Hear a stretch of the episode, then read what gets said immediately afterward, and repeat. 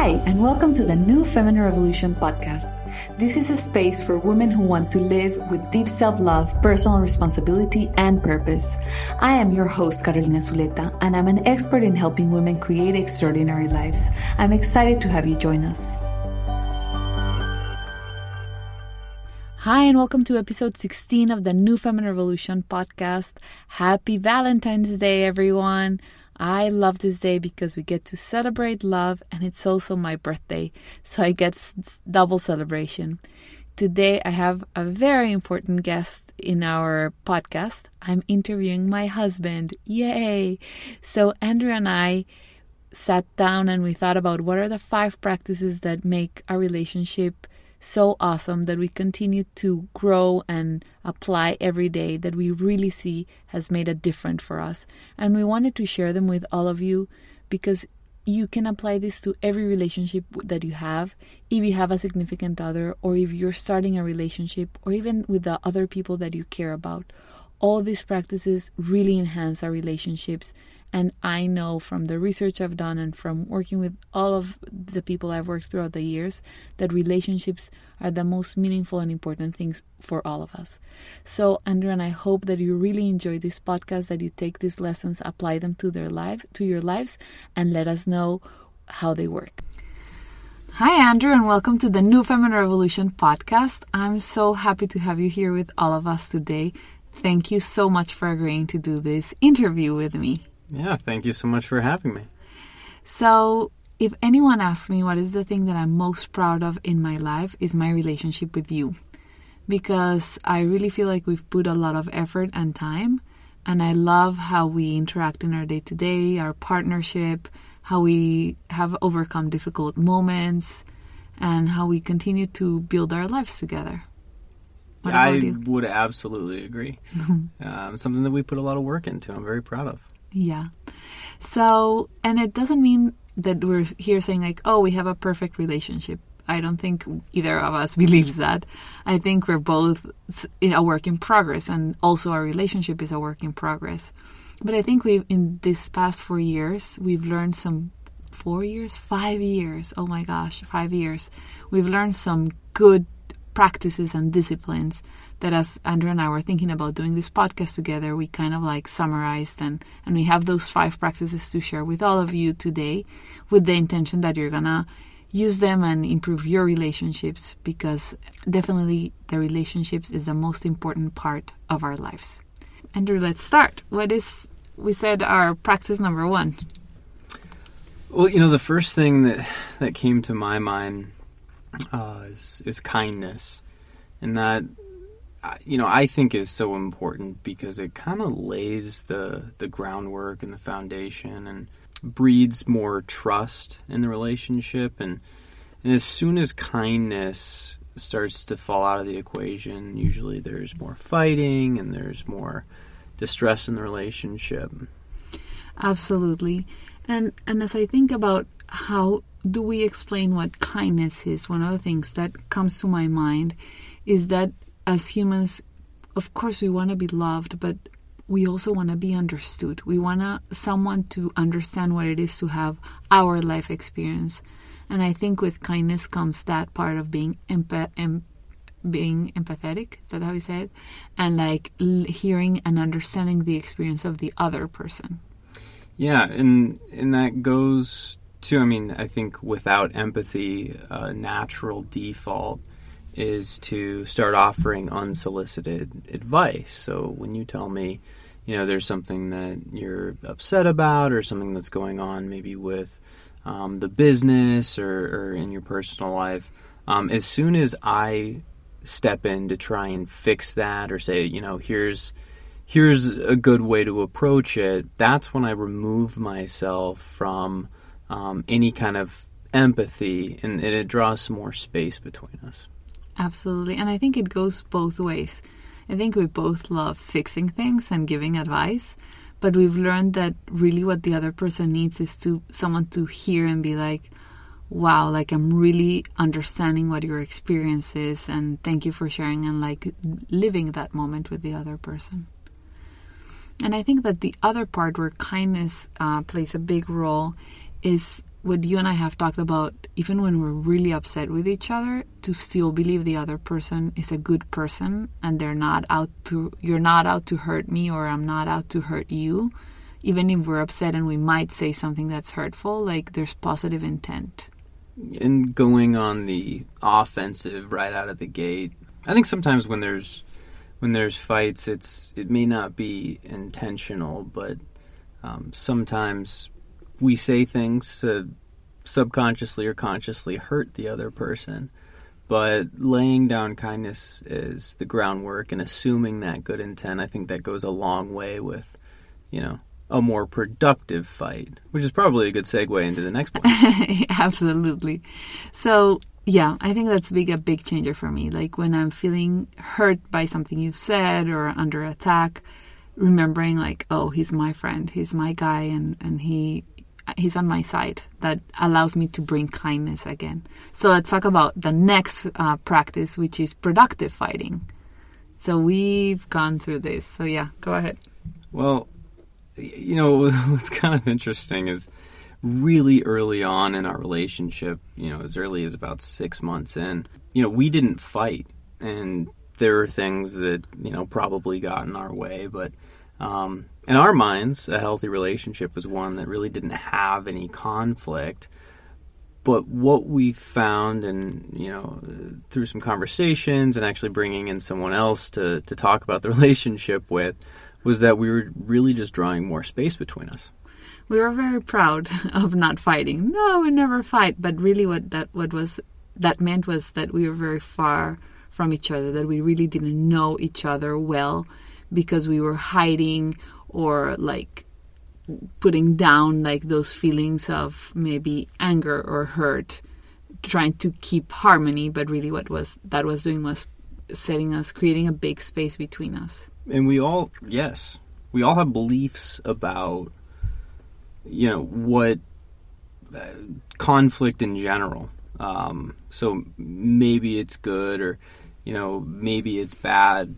But either way, growing up, we all established beliefs about conflict. And I think Caro and I initially were very conflict avoidant. Um, but I think one of the more important things that we learned are that really good relationships are messy. I love that. And that's what I say. It's like people think it's like, oh, you have a great relationship, it's like all perfect. No, it's like very messy. And I think, you know, we probably disagree in a lot of things still today. Most of the time. Most of the time? Um, yeah, yeah. And, and I think, but going back to that first point too, um, acknowledging that that good intent is, is really important. But along the same lines is, I think, you know, the beliefs that we inherit growing up, oftentimes we have beliefs about anger too. And, you know, my opinion, you know, maybe you have a different thought about this, but, you know, I think anger is really a good thing, because it allows us to, you know, especially for those of us that may be a little bit more conflict avoidant, anger allows us to assert ourselves, to to stand our own ground and say, you know, this is this is not right. But we have to be really careful about what we do with that anger.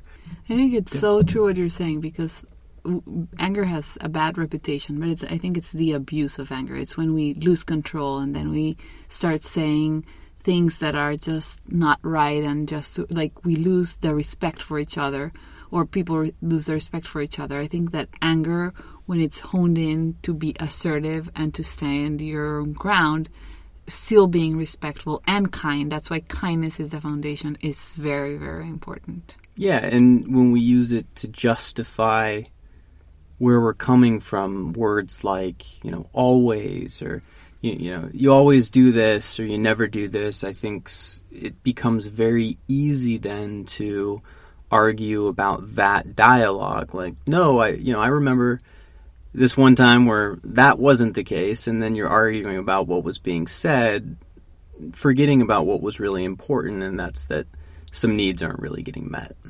Yeah. So we have like a couple of rules when we fight. One of them is positive intent, to remember that each of us has positive intent. The other one, as Andrew was saying, is never say never, or never say always, because that's actually not true.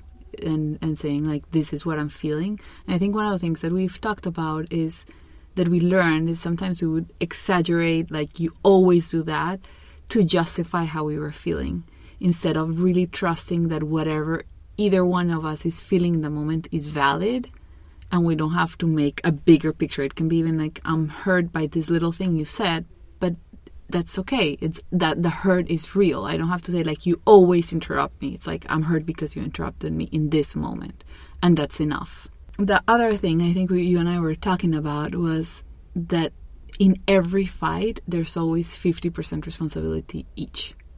So there's no space for like, I'm right, you're wrong. We're both right and we're both wrong. Like we're, there's always fifty-fifty. And this is something that we hear a lot in this podcast, right? It's it's taking personal responsibility. Knowing exactly, and I think this comes down to practice too, knowing what your role in that fight actually is. It's really, really, really important to acknowledge that, because as soon as you take the position of a victim or uh, a persecutor, saying that, you know, oh, poor me, this always happens to me, um, we lose a lot of our power.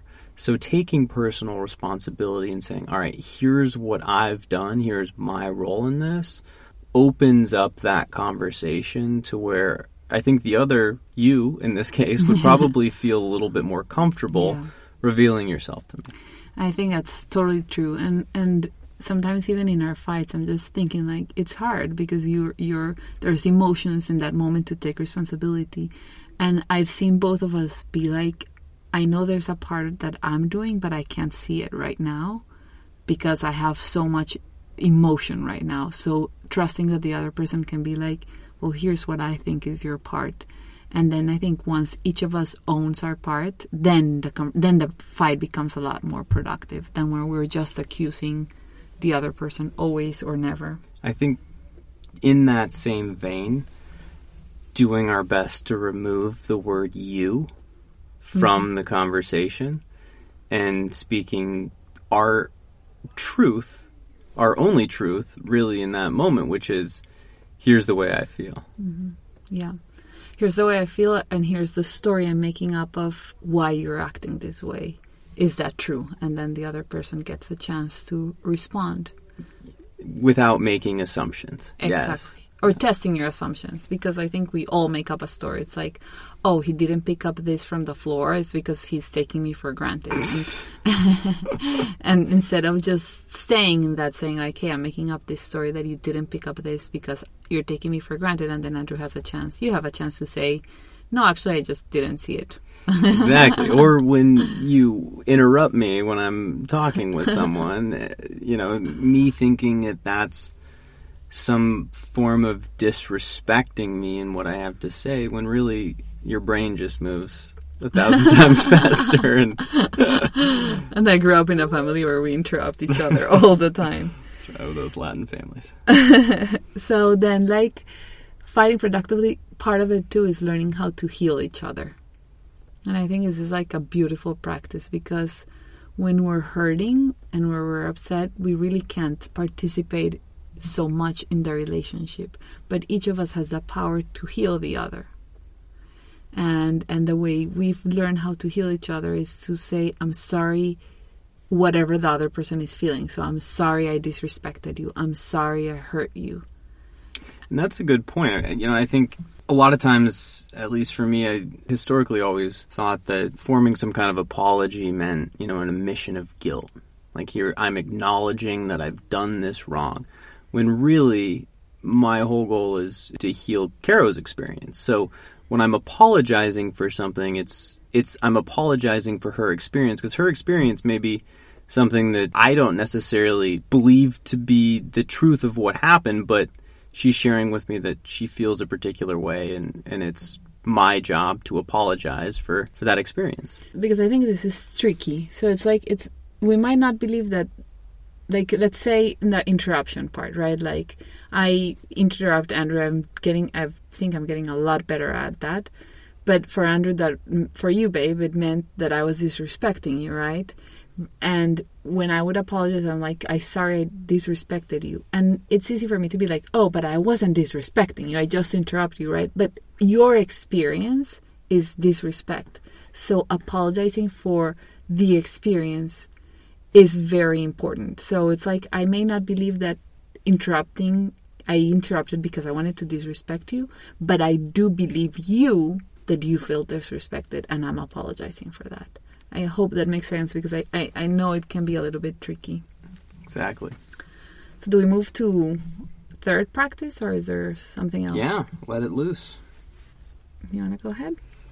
So um, this one is probably, well, not probably, easily the most uncomfortable out of the five. Uh, with any good relationship, there's truth, and and it's not just telling the truth with what happened during the day. It's it's also dedicating time to share things that we've withheld from one another. And it's scary because when the person who knows you so intimately is about to share something that's really, you know, upset them, or maybe it's a truth that they have about, you know, certain things not going the way they want in the relationship, it's really scary and, and frankly pretty vulnerable. But I think the goal here is to dedicate thirty minutes or so a month or every other month. So and, and in that thirty minutes, each person gets fifteen interrupted minutes to share things, no matter how big or small or, or relevant, that have happened, you know, to them in, in the past. Yeah.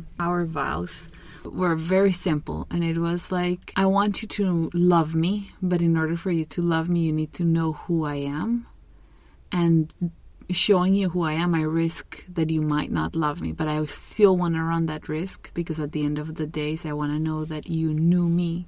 And I think this is what you're talking about, of having like this absolute vulnerability and courage with each other to share even those things that we've been taught we shouldn't share. Oh, you should never say, oh, this thing that your mother said bothered me, or I think you're, Kato, I think you're not taking care of your body enough, right? Like, we have all these rules of things that we shouldn't say, and really having that absolute vulnerability and courage to share our truths with each other is very important. And I love what you're talking about, our practice of having thirty minutes a month, or however often you want to design it in your relationship, where each person gets to share those truths without being interrupted. I think that's very important. And the other person is really listening and understanding the experience.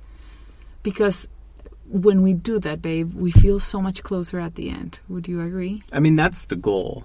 I think any time in a relationship where something happens and we don't share it, it draws just a little bit of space between the the two of us. And every little thing draws more and more space. Before you know it, you feel very distant from that person, and you don't necessarily know why. Mm-hmm. And I think that's, we take it for granted, because like, oh, I'm not cheating, or I didn't say a big lie. And that's part of telling the truth. But but then there's like the deep, like the little truths that we hold, and and that, as Andrew was saying, they're withholds we keep because we're scared of sharing. And sharing those truths is so, so important. Cool. We move to fourth. Um. Yeah. Yeah. Number four is actually, this one came up today. Um, I was talking with a, a close friend of mine, and it was actually advice that uh, that he gave me.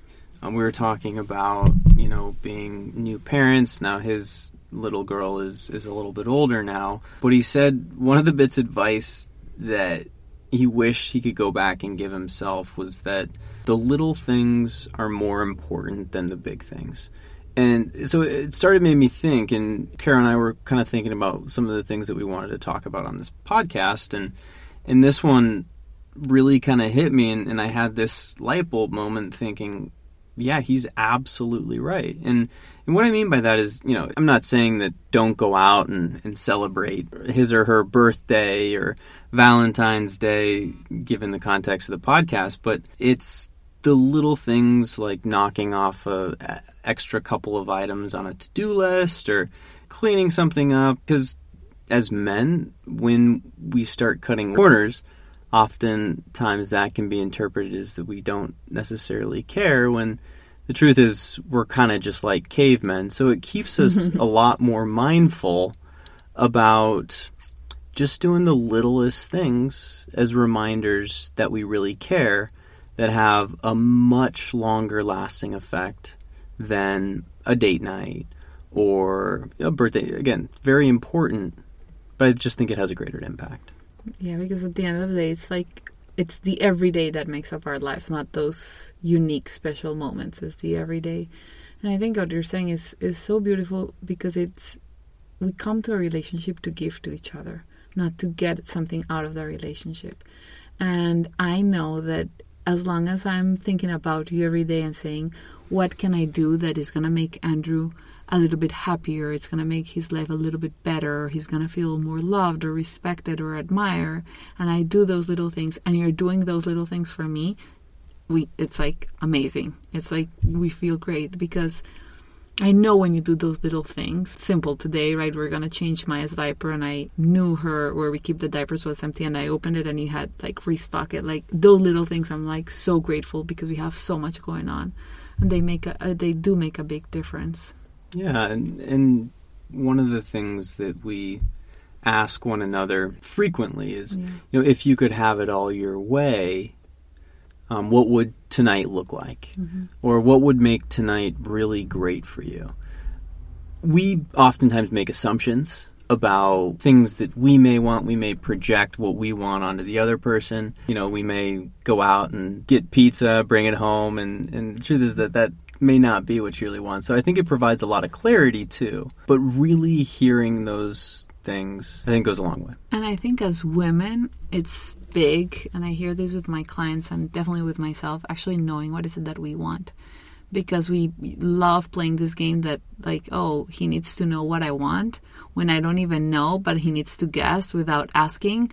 And that never goes well. So I know, for example, one of the things that I love when you do what you do with me is we're like, okay, Saturday afternoon, it's every like whatever you want, I'm in. And I'm like, okay, awesome, let's go shopping or let's do something or like I want a massage or whatever it is. And like you really grant that for me. I feel so loved and so appreciated. And I hope it's the other same for you, the other around when it's like it's your time and like I'm committing to making this night or this afternoon amazing for you. Yeah, for sure. I mean, that's the case. And I think for men, you know, I'll speak for myself. And I think this is the case with most, you know, decent relationships. That's we have to keep in mind that men's ultimate priority is to please you.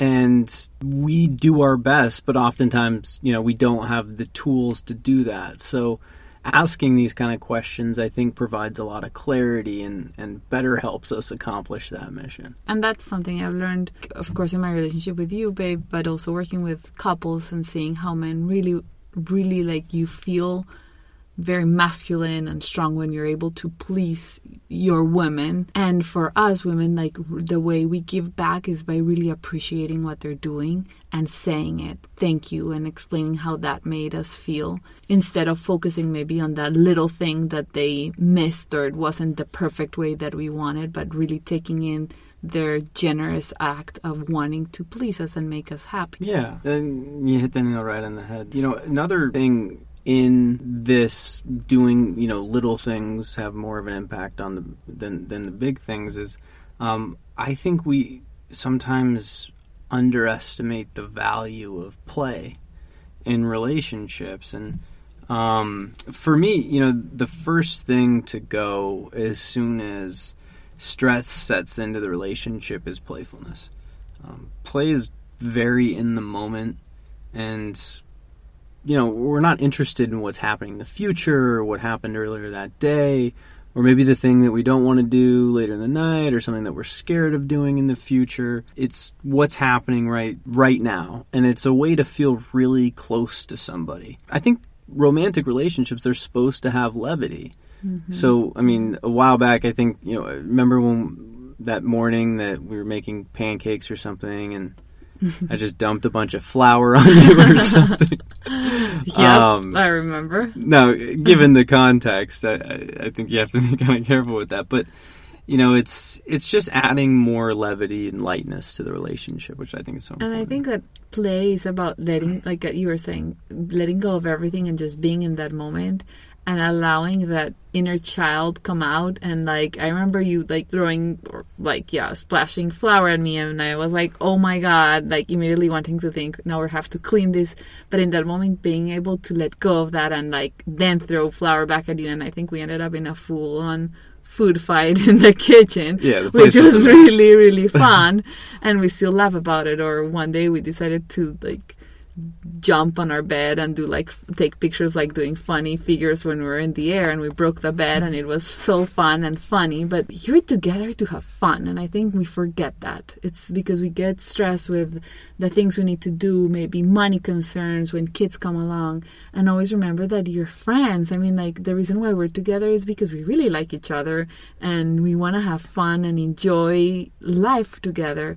So I think play goes in like in, in being spontaneous in the moment. And even if we're, life is full of things, creating moments to be spontaneous, you know, even if you need to schedule and be like, okay, Saturday night, we're just having fun and we were not going to have anything structured. Instead of watching a movie, like play a card game. Like we get super competitive playing, and we're like, you know, kind of like having like a little like fake fight when we're playing cards because who's winning, or or spontaneously dancing in your living room. Like, remember to really have fun and play, because, you know, that stupid, you know, food fight, we still remember about it. And it's a little thing, but it was so much fun. And it wasn't Valentine's or my birthday or your birthday. It was just a regular mm-hmm. night. Yeah, I think it's a mindset too. One thing maybe to, to try this week, you know, you get home from being out or from work or, or wherever you are, you know, walk into the door with the mindset that you want to be playful mm. and see how your partner responds. Yeah. Just try that. And a couple of days, I promise you, you're going to see a difference. Yeah, absolutely. So the last practice uh, that we were talking about is honoring our differences. Because we've definitely learned that you and I are very, very different, that men and women are very different, and that those differences are can be hard because we are thinking and operating in very different ways, but are also like beautiful. And when we respect that and honor that from each other, it enhances our relationship. Yeah, uh, I'm trying to remember who it was exactly. I, it may have been Alison Armstrong that mentioned that women see men as just hairy women. Um, but the wiring is so, so different. Mm-hmm. So to acknowledge some of those differences is is crucial, at least for me, and, and I think most men. What we hold really sacred and important is our freedom. And as soon as that freedom is compromised, that's when we have a tendency to start getting a little bit more irritable or upset. Things don't feel like they're flowing as natural, but it's a very masculine trait to want to have that freedom. And what's interesting is the more freedom that Caro gives me, the more I want to be with her and be around her and fulfilling that masculine role. How would you say that I give you freedom for someone that is listening? You know, it's, I think it's encouraging me to go out and do things. Saying, hey, listen, I've got the baby. You, why don't you go out and do, you know, this thing that you enjoy? Go play tennis. Take this time that you need. I think another thing that I've learned in our practice is if you're out, like not even texting you or checking on you, like really just letting you go and do your thing. And setting an, ex- we, I think we set an expectation for when you're going to be back, but like during that time, you're, you really have that time for you. Because I think in the past, even sometimes being like, hey, are you having fun? It felt like, like, wait, you're taking away my freedom a little bit. Would yeah, you? Yeah, dial it back with the check-in.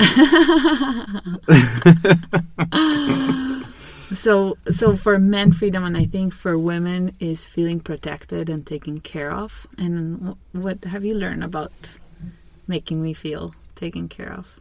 Oh gosh, uh, I think the biggest thing is is just being very in the moment when I get home, when I'm with you, asking a lot of questions. Tell me more. Yes, I think was uh, some, somewhere along the way I learned the power of that question or comment. I'm smiling right now as he said that because it's true. One of my favorite things that you do is like, I'm telling you about my day, my life, and then you just sit there and you hear me, and then you're like, tell me more. And oh my God, that's like such a beautiful gift that gift that you give me, so I can fully express everything I have inside of me. How else do you feel taken care of? I think the little things like you've said, you know, what's like, you know, for example, like the house, keeping our house clean is important. And when you take your, you know, your part and sometimes even do a little extra, I feel very taken care of.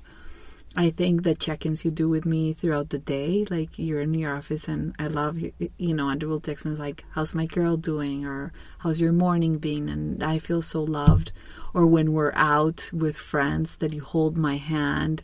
Or, and I, you know, this is specifically to me. I'm sure each woman ha- feels different, but just this, like, can I get you a glass of wine? Or, or, or when you make decisions, like, we're doing this date, here's where we're going, here's, like, you take charge. I feel very taken care of. So I think that's one of the differences, that it's like men need freedom and women need protection. I think it's big. Oh, another one is the difference in how we communicate, that you guys are more literal.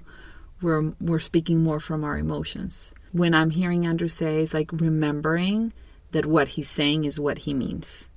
Instead, when you're here listening to me, you're listening for that emotion, right? Like women, women tend to, to speak through their emotions. And it, it can be kind of hard for a man, you know, to, to dissect what exactly all of that means. And, and at the same token, for when women are hearing men, what they say, as you said, is, is what we mean. Mm-hmm. So there there may be an assumption here or there that I'm implying something, or that there there's some underlying subtext to what I'm saying.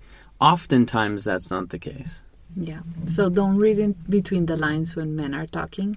And when you're listening to a woman, pay attention to the emotions she's expressing, because the emotions are probably are more accurate of, as to what she's going through than maybe the exact. And I think the other one that we love to talk about is the hunting versus gathering. Men are hunters, so you have a plan and you want to execute that plan.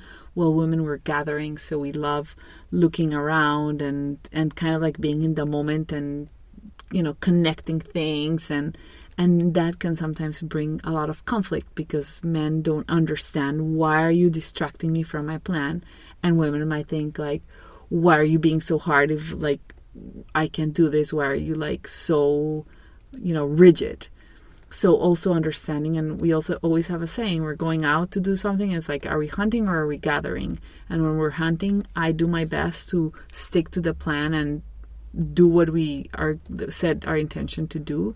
And when we're gathering, Andrew tries his best to relax and allows me to, you know, look at this thing here and stop there and talk there and not have such a structured plan. So, yes. And what we've learned, too, is that um, me, again, speaking on behalf of men, um, we tend to make plans without necessarily even knowing it. Uh, so that, you know, if we have some errands to run, we're going to go out. That plan has been very solidified by the time we leave the, ha- leave the house. So one kind of interesting thing to keep in mind is maybe as you're leaving is you may be embarking out on whatever you may have to do with, with your man. Pay attention to the fact that it's likely that he's going to be very quiet. And that's the plan getting underway. So we make agreements. We understand, you know, there's a planning there's a there's a planning stage when it comes to making the plan, and having some mutual input of that plan, I think, just creates for better expectations then. Mm-hmm. And I think, you know, men trying your best to communicate your plan and be aware of it to your women, and women asking to your guys, do you have a plan? And like, what is it? And is there room for, you know, for changing? Like, can we make agreements around that? So I think like honoring those differences is so important, and it actually makes us, I feel like it, at least it makes me fall more in love with you and, and like appreciate men in men in general when I understand those differences. So babe, anything else you want to add, or you think we covered it all? I mean, for now, I think that about covers it. Yeah, I think we shared a lot of good stuff. There's always more, but I think it's a good beginning. Thank you so much for doing this with me. I love having you in this podcast and sharing this with everyone. And for all of you listening, if you have questions or you're interested in, in, you know, how I can serve you. I work with couples as well in helping you and your significant other improve your relationship, take it to the next level. Send me an email to info at carolinazuleta dot com, and I would be happy to speak with you about what are the possibilities. And also, if you have any questions about what we discussed today, just shoot me an email and, and we'll be happy to respond. So happy Valentine's to all of you. Let's celebrate love. Let's celebrate partnership. And uh, go create an extraordinary relationship. Bye. Thanks so much. Bye-bye. Okay, guys. So Andrew and I would now love to hear from you. What is the number one takeaway that you're taking from this episode? And also, what other practice do you have with your significant other that has made a big difference for you? So email me back at info at carolinazuleta dot com, and we would love to hear that. Bye! If you like this episode and want to receive more exclusive content and some personal updates that I only share by email, visit carolinazuleta dot com and subscribe to my newsletter. Also, remember I'm on a mission to transform the lives of a million women. So if you like today's episode, please share it with your mom, your sister, and girlfriends, or any other woman that you consider could benefit from this information. I'm sending you all my love, and stay tuned for more life lessons next week. Bye!